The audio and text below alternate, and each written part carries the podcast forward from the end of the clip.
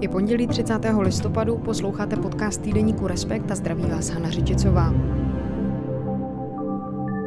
I tento týden nás čekají tři témata. Rozebereme konspirační teorie a dezinformace, které jsou i tématem aktuálního čísla, potom vraždu učitele ve Francii, která tam vyvolala debatu o svobodě a toleranci ve společnosti a zamíříme nakonec taky do Brna, kde vzniklo něco jako galerie pod širým nebem. Dost možná jste se i vy sami v poslední době setkali s nějakou konspirační teorií týkající se nového koronaviru, se kterým už několik měsíců žijeme. Kdo takové konspirační teorie vytváří, na čem se zakládají a jak se před nimi mít na pozoru, zjišťovali kolegové Jiří Sobota, František Trojan a Ondřej Kundra. A právě s Ondřejem to téma rozebíráme důkladněji tom uh, tématu, které vychází jako hlavní článek eh, Nového respektu, se věnujeme konspiračním teoriím uh, a částečně dezinformacím. Rozhodli jsme se tomu věnovat z řady důvodů. Jeden byl ten, že nás zaujalo, že bývalý americký prezident kolem tohohle toho tématu, myslím tedy Baracka Obamu, krouží ve velkém rozhovoru v Atlantiku, který jsme taky v Respektu přeložený otiskli. Víceméně eh, on tam mluví eh, o tom, že jsou různé jako světy, které se komunikačně neprotínají, eh, že lidé se nedokáží shodnout na nějakém nejmenším možném jmenovateli, že tohle to překračuje různé ideologie a jejich politické smýšlení, že to vidí jako zásadní problém. Zároveň víme, že jako různé konspirace ten veřejný prostor je jimi prosycen eh, a teď je to hodně v souvislosti právě s koronavirovou krizí, tak jsme se tomu rozhodli věnovat, protože konspirace budou mít i vliv na to, nakolik veřejnost eh, tady v Česku přijme nebo nepřijme vakcínu proti koronaviru a nakolik pak budeme úspěšní v boji proti této nemoci. Požadujeme zrušení veškerých nařízení, která jsou v rozporu s ústavou České republiky a listinou základních práv. jste přesně i jednu takovou demonstraci, řekněme, dezinformátorů nebo konspirátorů navštívili. Jaký to bylo? Ono se o těch lidech dá mluvit jako různým způsobem. Eh, nepochybně to byli lidé, kteří jsou hodně přesvědčeni eh, o své pravdě eh, a vlastně o ní nepochybují. Dalo by se to vylíčit, jako že to je takový, a teď to vůbec nemyslím jako ironicky, kmen, který se združil kolem nějaké víry nebo nějaké ideologie, která je právě založená na různých jako konspiračních teoriích jsou to tedy lidé, kteří eh, odmítají vakcínu, odmítají nošení roušek, odmítají vlastně to, že v Česku byl vyhlášen nouzový stav. Vysvětlují to jako nějaké mezinárodní spiknutí na úrovni nějakých globálních elit. Oni třeba mluví o ředitelně světa, ze které je to všechno řízeno, eh, že vlastně ta, eh, ten koronavirus eh, byl uměle rozšířený s cílem jednak na tom vydělat. Vydělávají na tom bohaté rodiny z jejich pohledu, jako jsou Rothschildové a podobně ale taky byl rozšířený s cílem nás postupně jako ovládnout, zotročit, protože budeme vystrašení, připravit nás o své svobody. Ty eh, lidé eh, se združují eh, kolem vlastně několika jako osob. Já jsem byl na té demonstraci minulý týden, sjeli se z různých koutů světa na Václavské náměstí, sešli se pod sochou svatého Václava, podepisovali tam petici proti všem těm opatřením a pak se vydali na pochod městem, který zakončili vlastně pod okny ministra zdravotnictví. Ty se tam setkal i s jedním z organizátorů téhle demonstrace. Můžeš trošku přiblížit, jaký byl, povídali jste si vlastně. My, občané České republiky, vyzýváme touto cestou ministra zdravotnictví Jana Blatného to bez zbytečného... Byl to rozhovor za pochodu eh, s Pavlem Krejčím, eh, což je eh, jeden vlastně z těch spoluorganizátorů a zároveň pomáhá zakládat nové politické hnutí. Oni ho pojmenovali občanské hnutí říkají, že chtějí příští rok kandidovat v těch podzemních parlamentních volbách. Už na první pohled je to nepřehlednutelný člověk, protože je mohutný, je vysoký, eh, v tom davu vyloženě jako činí, lidé se kolem něj zhlukují jako kolem jednoho ze svých eh, přirozených vůdců. Eh, on mi popisoval svoji minulost, ten, jak říkám, rozhovor byl za pochodu, protože jsem ho začal dělat, když jsme vyšli tedy z Václavského náměstí a skončil víceméně před Palackého náměstím tak mi popisoval svoji nějakou historii, že dřív fandil mladým konzervativcům, že i jim dal nějaké jako peníze, podporoval je pak si prošel eh, jako částečným vystřízlivěním.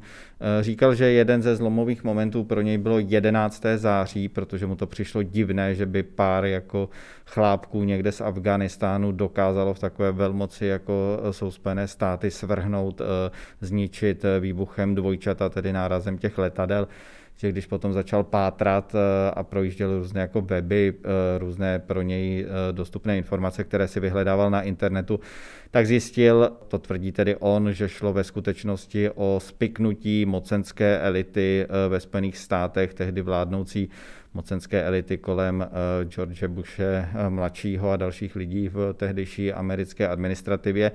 No a že od té doby eh, vlastně přestává věřit, přestal věřit těm oficiálním teoriím, eh, no a postupně se dopracoval eh, k tomu, že tady zakládal nějaká alternativní média, svobodný vysílač, svobodné rádio a dneska je jedním právě z těch lídrů, kteří odmítají všechna ta opatření související s koronavirem. Kdo se vlastně kolem takovéhoto vůdce združuje? Co to je za lidi? Jak jsem říkal, ty lidi na mě působili eh, hodně nesmlouvavým dojmem. Eh, byli nepochybně jako rozčílení, eh, částečně z toho, že na ně ta opatření dopadají ekonomicky, přišli o nějaký svůj biznis, o to, co měli vlastně rádi, čemu věřili, nevidí moc jako perspektivu budoucnost, že se k tomu třeba budou moc vrátit, čili má to na ně nepochybně ekonomické dopady. Zároveň eh, jsou to lidé, kteří mají tendenci eh, vlastně eh, odmítat všechno to, co my považujeme vlastně jako za racionální argumenty. Takže někteří z nich mluví o čipování, které je dáno do těch vakcín nebo má dáno do těch vakcín, vidí zatím světové světové vlastně spiknutí, mluví o těch různých teoriích, které jsou v souvislosti s tím rozšíření jsou to prostě hodně rozněvaní lidé. Co se s tím dá dělat? Přece jenom předpokládám, že nějaké takové to my versus oni a že si řekneme, eh, jo, tak to je tady pár hloupých lidí, že to zkrátka není úplně dobrý řešení. Já ani o nich neříkám, nebo bych eh, o nich neřekl, že jsou hloupí, eh, prostě jsou přesvědčení o svém vidění světa, o svých názorech, které já samozřejmě nezdílím protože se snažím eh, opírat eh, o racionální fakta nebo o fakta, která považuji za racionální. Ale to, na co se ptáš, je samozřejmě jako hrozně klíčová otázka. My v tom článku taky popisujeme, eh, jak na to bude reagovat vlastně ministerstvo zdravotnictví na ty konspirační teorie, protože jestliže ministerstvo je přesvědčeno, že lékem pro tu společnost jsou vakcíny a že to sníží míru zasažení té společnosti, tak samozřejmě musí zvažovat to, že konspirační teorie jdou proti vakcínám eh, a že to sníží ochotu lidí si ty vakcíny brát. Takže eh, se eh, s tím budou muset něco dělat a oni chtějí vyvracet různé dezinformace, konspirace s ním spojené na Twitteru. Ale právě tohleto, a to popisujeme v tom textu, jako zdaleka nestačí, protože celé to je daleko jako hlubší sociologický problém, my tam píšeme třeba o, a mluvili jsme s britským novinářem eh, Petrem Pomerancevem, který se dezinformacím dlouhodobě zabývá, který mluví o tom, že vlastně eh, konspirace dnes eh, nahrazují do velké míry různé jako velké ideologie, kolem kterých jsme nebo lidé se kolem nich jako združovali a potom je vlastně hrozně těžké se s nimi na něčem vlastně shodnout a jak říkám, rozhodně k tomu nestačí to, že jenom něco nějaký úřad Eh, bude vyvracet. Ta schoda eh, se musí hledat eh, jako daleko složitěji, protože konspirace jsou nepochybně nějaká jako nová víra. Pro řadu lidí je to něco, koronavirus je něco, čím jsou hodně znejištěni, čeho se vlastně obávají, čemu úplně nerozumí. No a najednou do toho někdo přichází s nějakou konspirací, která tomu najednou dává aspoň trochu jako uchopitelný řád, smysl. Díky tomu aspoň částečně mají pocit, že tomu rozumí. Zároveň to vede k tomu, že se víc semknou eh, kolem sebe. No a potom se tady vytvářejí vlastně světy, které spolu nedokážou komunikovat. Dále požadujeme zrušení testování dětí. Zrušení povinného testování v domovech pro seniory. Rozhodně to ale není jenom koronavirus, není to jenom Česká republika, kde je nějaká líheň konspiračních teorií. My se v tom textu také zabýváme právě jako historií a ono se zdá, že dneska ty konspirace vlastně jako hodně rozbujely, že to je nějaká jako novinka, která souvisí se sociálními médii, protože se prostě jednoduše šíří a že to je nějaký nástroj v rukou populistů, ale vlastně jako studiem těch materiálů k tomuhle tomu tématu jsme dospěli k tomu, že konspirace byly byly rozšířeny jako hluboko do historie. Popisujeme tam eh, příklad, eh, kdy se tvrdilo, že císař Nero eh, preludoval na harfu, když hořel Řím, což si člověk říká, proč se nesnažil ho hasit se svými lidmi, ale to byla jedna z rozšířených právě konspirací. On zase zároveň tvrdil, že zatím byli křesťané, takže šířil nějakou svoji verzi Píšeme tam, že s rozšířením knih tisku v 15. století eh,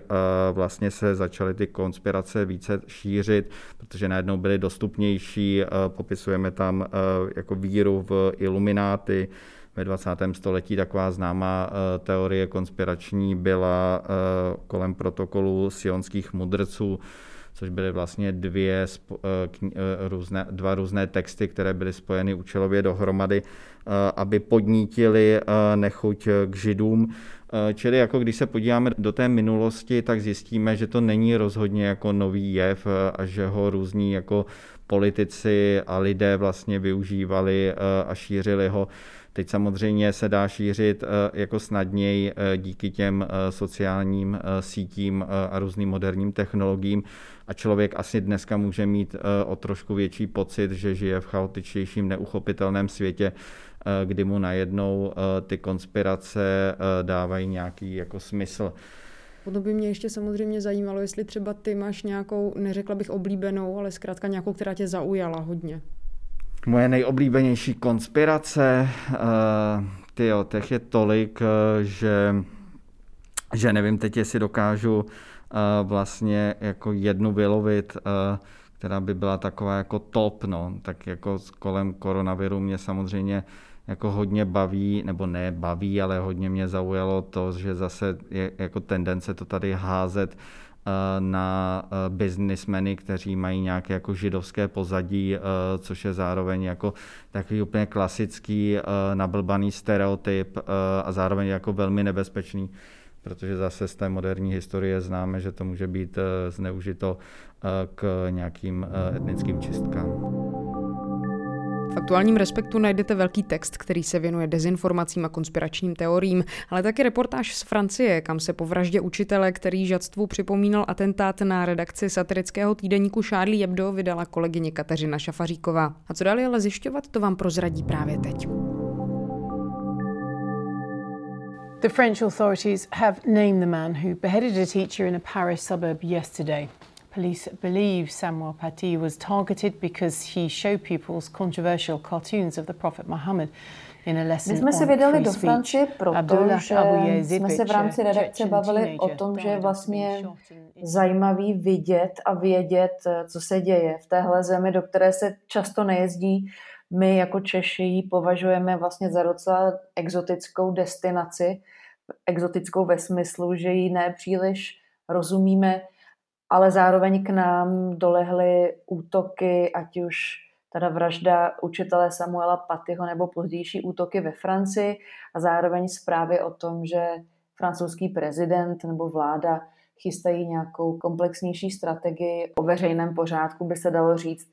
A my jsme si tudíž řekli, že by vlastně bylo zajímavé vidět, jak to vypadá uvnitř francouzských škol po té vraždě učitele Patyho, jaká je tam debata, jestli se tam něco mění a jak se celkově Francie vyrovnává ještě teda na pozadí covidu s tou nastalou situací.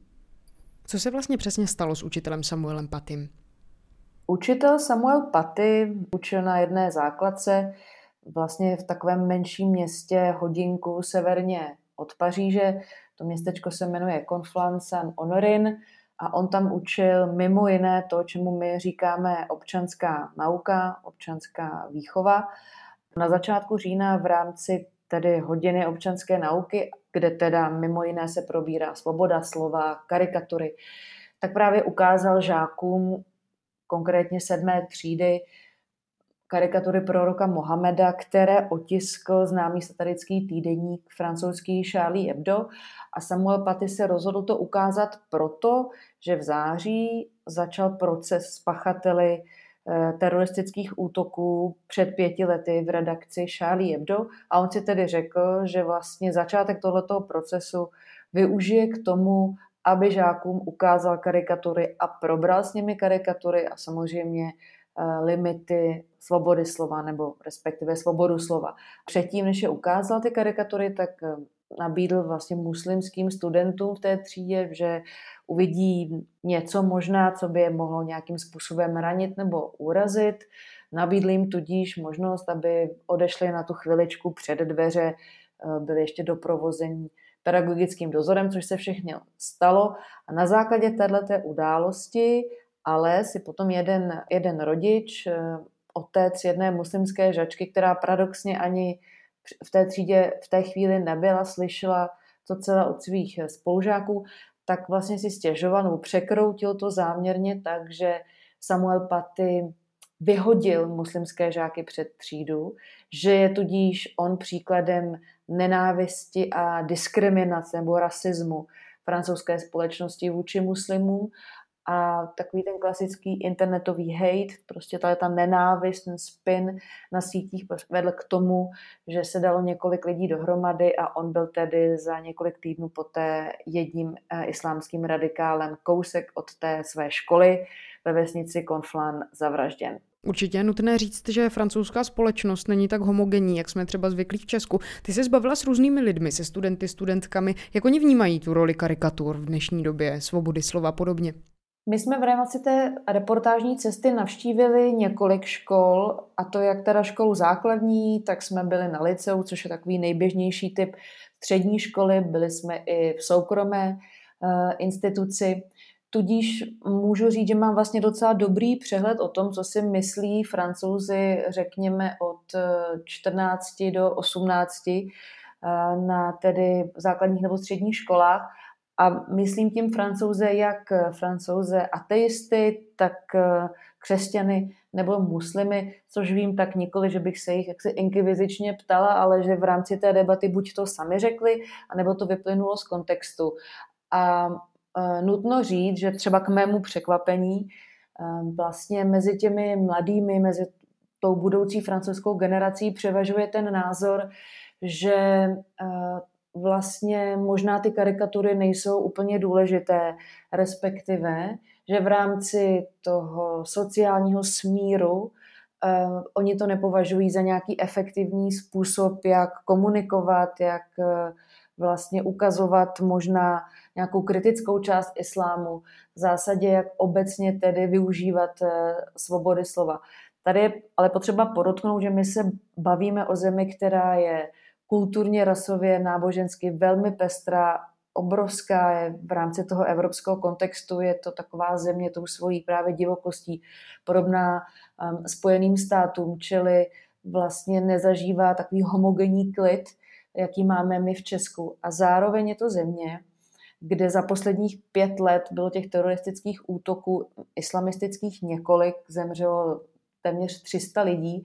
A kdybych se měla vrátit tady na půdu těch škol, tak lidé, kteří mě dneska 13, 14 až teda těch 18, tak jsou ti, kteří právě vyrostli na pozadí nejrůznějších útoků, omezování, mimořádného stavu, který eh, vlastně v posledních pěti letech platil po většinu část každého tohoto roku, různé omezení svobody pohybu a podobně. A ti mladí lidé, kteří se podobně jako Češi eh, tohoto věku pohybují na sociálních sítích a tak dále, vlastně karikatury v tištém médiu je moc nezajímají, tak jsou z toho všeho unavení a říkají, že vlastně pro ně karikatury zas tak důležité nejsou jako komunikační prostředek, ale že pro ně je důležité, aby byli s těmi svými spolužáky v klidu, protože tím násilím se vlastně nic nenaučí. Takže já jsem vyrozuměla, že na rozdíl od generace svých otců a dědečků, tak oni jsou více ochotní um, udělat určité, řekla bych, ústupky v rámci empatie, právě proto, aby v té zemi zavládl nějaký smír. Ce soir à Conflans, mais un de nos concitoyens a été assassiné aujourd'hui, parce qu'il enseignait, parce qu'il apprenait à des élèves la liberté d'expression, la liberté de croire Co vlastně teď plánuje dělat prezident Macron a vláda? Jak bude situaci ve společnosti řešit? A jak se vlastně právě třeba i tito politici cítí v tom měnícím se světě? Na francouzské vládě je vidět, že to jsou dědici tedy těch předchozích politických rozhodnutí a to teďko nemyslím nějak eh, negativně, naopak řada těch eh, generací před nimi, nebo řekněme od toho počátku moderního francouzského státu po válce a přesněji řečeno od eh, jaksi konce 50. let, tak došlo k, vlastně k vybudování nebo k dosažení důležitých věcí. A jedna z nich je například v zásadě neomezená svoboda slova. Francie byla země, která ještě v 60. letech docela silně kontrolovala eh, svobodu tisku, platila tam cenzura, kterou tehdejší prezident eh, Charles de Gaulle zavedl tedy zejména kvůli tomu, aby nějakým způsobem reguloval informace o, o občanské válce ve, v Alžírsku, kterou měl tehdy za úkol vlastně ukončit. Alžírsko bylo v té době součástí Francie. No a to všechno vedlo k tomu, že vlastně po boku Charlesa de Gaulle vyrostla generace francouzů, bojovníků za svobodu, proti cenzuře tisku. V našem kontextu bychom řekli taková prostě revoluční eh, generace 68. No a dědicové téhleté tradice, toho prostě nesmlouvavého boje proti autoritám, respektive to přísahání na absolutní svobodu eh, slova a na možnost vystřelovat si velmi nevybíravě, třeba z jakýchkoliv autorit, včetně náboženských, tak dědici téhle tradice jsou i současní politici francouzští, včetně prezidenta, takže on je třeba v této debatě na straně toho, že nelze ustoupit, nelze ustoupit jak z kritiky islámu, nelze ustoupit z publikování karikatur a nelze ustoupit z toho velmi jaksi přísného oddělení církevních a sekulárních záležitostí, což je věc, ve které jsou právě francouzští žáci docela dlouho vzděláváni. No, jenže proti nim právě stojí, jak se zdá, ta nastupující generace, která to cítí trochu jinak, která spíš než tedy ten absolutní boj za svobodu slova považuje jako hodnotu, jak jsem řekla, ten sociální smír nebo jakousi empatii vůči různým náboženským komunitám v zemi a je tudíž možné, že to, co bychom mohli nazvat nějakým společenským koncenzem ve Francii, se možná časem začne měnit. Krátký výlet má za sebou i naše redaktorka Sylvie Lodr. Jela se podívat na novou galerii, kterou nezavře žádná další případná vlna pandemie. Je v Brně, vyplnili je obrazy oceňovaných umělců a umělkyň a nachází se pod širým nebem. Do Brna jsem měla proskoumat projekt, který se jmenuje tak jako poměrně polopaticky městská galerie. A je to vlastně to, co už ten název prozrazuje. Je to prostě galerie ve městě, ale je pod širým nebem. A je to projekt, eh, který si vymyslel eh, brněnský spisovatel a nakladatel Martin Reiner. Je to projekt, který jsem vymyslel, uh, vymyslel v úvozovkách, že samozřejmě to není věc, která by byla jaksi fungonová, ve světě se tohle to dělá. Spíš, že jsem to vymyslel v tom smyslu, že to chci udělat tady v téhle bejvalé sociálně vyloučené lokalitě a vlastně koncentrovat na nějakým mhm. poměrně malým prostoru a tím z toho vytvořit nějaký brněnský fenomén. A nechal si ho tedy schválit od občanů v participativním rozpočtu, dostal na to nějaký peníze i od města a ten princip toho projektu vlastně spočívá v tom, že to bude kolekce takzvaného mural artu. Až to bude celé hotové, tak to má být kolekce 20 velkoformátových maleb vlastně pod širým nebem. No a Martin Reiner žije dlouhodobě a má také kancelář nakladatelství v brněnské čtvrti Zábrdovice, která ovšem je tedy celostátně více známá pod eh, takovou nelichotivou přezdívkou Bronx, protože to je vlastně i historicky, i současně taková poměrně jako bouřlivá čtvrť, kde dřív prostě v 19. století tam žilo hodně dělníků, kteří pracovali v textilních továrnách, pak tam žilo hodně českých Němců a po druhé světové válce se tam vlastně nastěhovali ze Slovenska dorazivší Romové a ta čtvrt se hodně mění v 10-15 letech. Eh, nicméně Martin eh, má správný pocit, že má pořád velmi špatnou pověst, eh, což já bych třeba dokumentovala eh, jednou ukázkou v Mladé frontě dnes, někdy před dvěma měsíci eh, vyšel článek o tom, že ta čtvrť je vlastně takzvanou no-go zónou, kam se bojí chodit i jako policisté.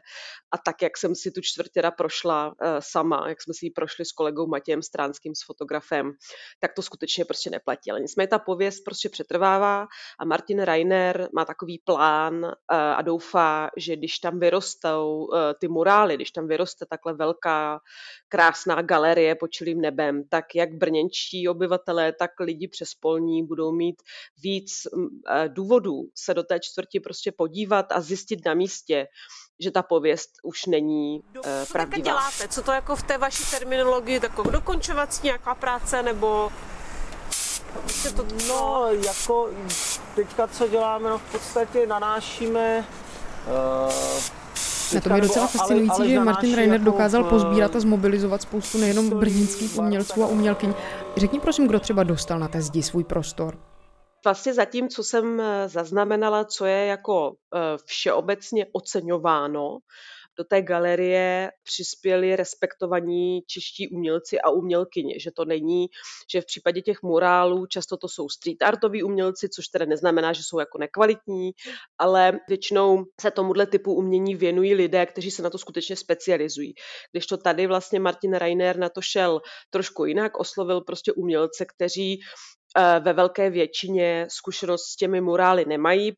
No a oslovil třeba Vendulu Chalánkovou, což je eh, známá, myslím, trofám si říct, oblíbená eh, brněnská umělkyně, která ve spolupráci se svým kolegou z ateliéru a sousedem z ateliéru Petrem Lisáčkem, tak vlastně se rozhodli jít takovou cestou, která se jako nabízí, ale vlastně není to, není to jako na tom nic, nic špatného připomenout nějaké brněnské osobnosti a měli, měli tam jako celou škálu jich eh, na výběr a nakonec odborné poroty, která vybírala mezi těmi návrhy, tak zvítězil eh, takový opravdu velmi jako hravý a pozitivní a takový až téměř jako eh, opravdu vlastně člověk, zejména v té dnešní době, která není, není jednoduchá, tak člověka tak úplně zahřeje u srdce ta balba a vlastně uh, Vendula Chalánková s Petrem Lisáčkem stvárnili Eh, Gregora Johana Mendla, jak eh, kontroluje pokus s hráškem a ten Mendl vlastně Chalánková ho stvárnila v takovém až téměř jako komiksovém, eh, komiksovém prostě stylu. A takže třeba ta Vendula Chalanková, nebo, nebo bych zmínila uh, Jana Šrámka, což je uh, vizuální umělec, ilustrátor, který z hodou okolností uh, jako, jako mladý umělec uh, začínal s grafity, takže ten zase teda jako se trošku vrací ke svým kořenům uh, v tomhle ale taky to byl jeho první murál, tak ten šel taky do historie, ten si vybral uh, uh, poměrně neznámého letce RAF, který byl teda brněnský rodák, jmenuje se Jan Chalupa. Z okolností letos to bylo 80 let od uh, okamžiku, kdy Jan Chalupa zahynul během bitvy o Británii, zahynul během cvičného letu, kdy se mu teda neotevřel padák. Takže třeba tito dva umělci, nebo tito tři umělci, přesně řečeno, šli cestou, že se podívali do historie, ale uh, vlastně to zadání, které jim přišlo od Martina Rainera, tak bylo vlastně velmi otevřené, velmi jako volné, nemuseli jít cestou připomínání historických osobností, nemuselo to být ani něco konkrétního, což je konkrétně zase případ té čtvrté malby, kterou eh, vytvořil eh, performér a eh, výtvarník František Skála, kde je tam taková jako abstraktní, napůl abstraktní, napůl konkrétně, ale taková, takový snový výjev, je tam takový kůň s postavou, a to zcela zjevně neodkazuje že ani žádné historické brněnské události, ani k žádnému jako konkrétnímu tématu. Takže myslím, že ta galerie prostě bude vlastně jako velmi taková rozkročená, jak co se týče typu umělců, kteří tam přispěli, tak toho, co tam vlastně jako uvidíme, což já osobně si myslím a zatím ty reakce takové na to jsou, je vlastně dobře, že to, že to nemá, že, že to bude jako vlastně velmi pestré, každý si v tom najde, najde něco jiného. A více toho do dnešního dílu už opravdu nevejde. Na stáncích a v trafikách už teď najdete aktuální číslo časopisu, stejně tak jako speciál o slavných bitvách, který jsme pro vás připravili. Na našem webu Respekt.cz nás můžete číst a další texty taky poslouchat. Díky moc, že jste poslouchali náš podcast. Poslouchat ho můžete dál ve svých podcastových aplikacích, můžete nás tam taky odebírat nebo ohodnotit. A pokud se vám něco líbí nebo třeba vyloženě nelíbí, můžete mi to napsat na řičicová zavináč Respekt.cz. Těším se za týden. A připomínáme speciální nabídku předplatného Respekt Premium s 10% slevou. S předplatným získáte těštěný časopis do schránky, čtení na Respekt.cz, včetně online archivu až do roku 1990, mobilní aplikaci pro iOS i Android a audioverzi Respektu. Víc informací najdete na Respekt.cz lomeno akce podcast.